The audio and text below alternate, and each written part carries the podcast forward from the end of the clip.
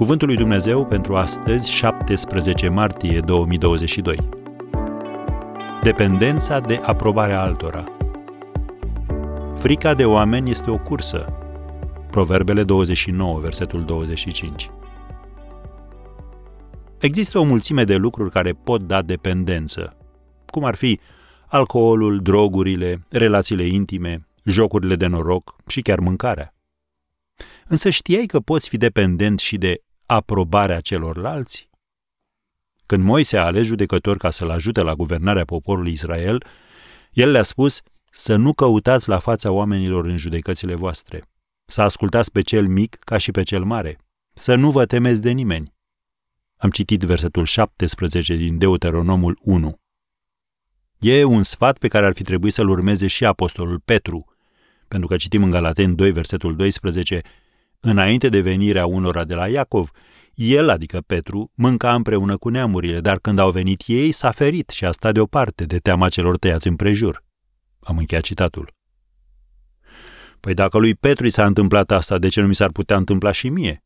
Întreb tu. Când identitatea ta este împachetată în acceptarea de către ceilalți, te pregătești pentru dependența de aprobarea lor, pentru că sentimentul valorii proprii este mereu la loc de frunte. Un renumit autor francez a spus ne-am obișnuit atât de mult să purtăm măști în societate, încât până la urmă nu mai suntem în stare să ne recunoaștem. Am încheiat citatul. Dar nu așa dorește Dumnezeu să trăiești. Aprobarea sau dezaprobarea cuiva nu te poate afecta decât dacă îi dai credit. Domnul Isus a vorbit fără a simți nevoia de a crea o impresie. De aceea el a fost liber să rostească adevărul în dragoste. Cineva a subliniat cu înțelepciune că atunci când suntem tineri, ne preocupă ceea ce cred ceilalți și încercăm să le fim pe plac.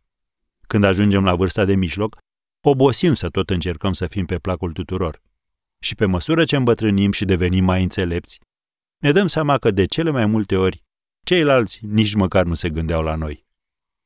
Dar vor fi și momente când a fi pe placul lui Dumnezeu înseamnă a fi la dispoziția oamenilor. Și atunci tu trebuie să accepti lucrul acesta.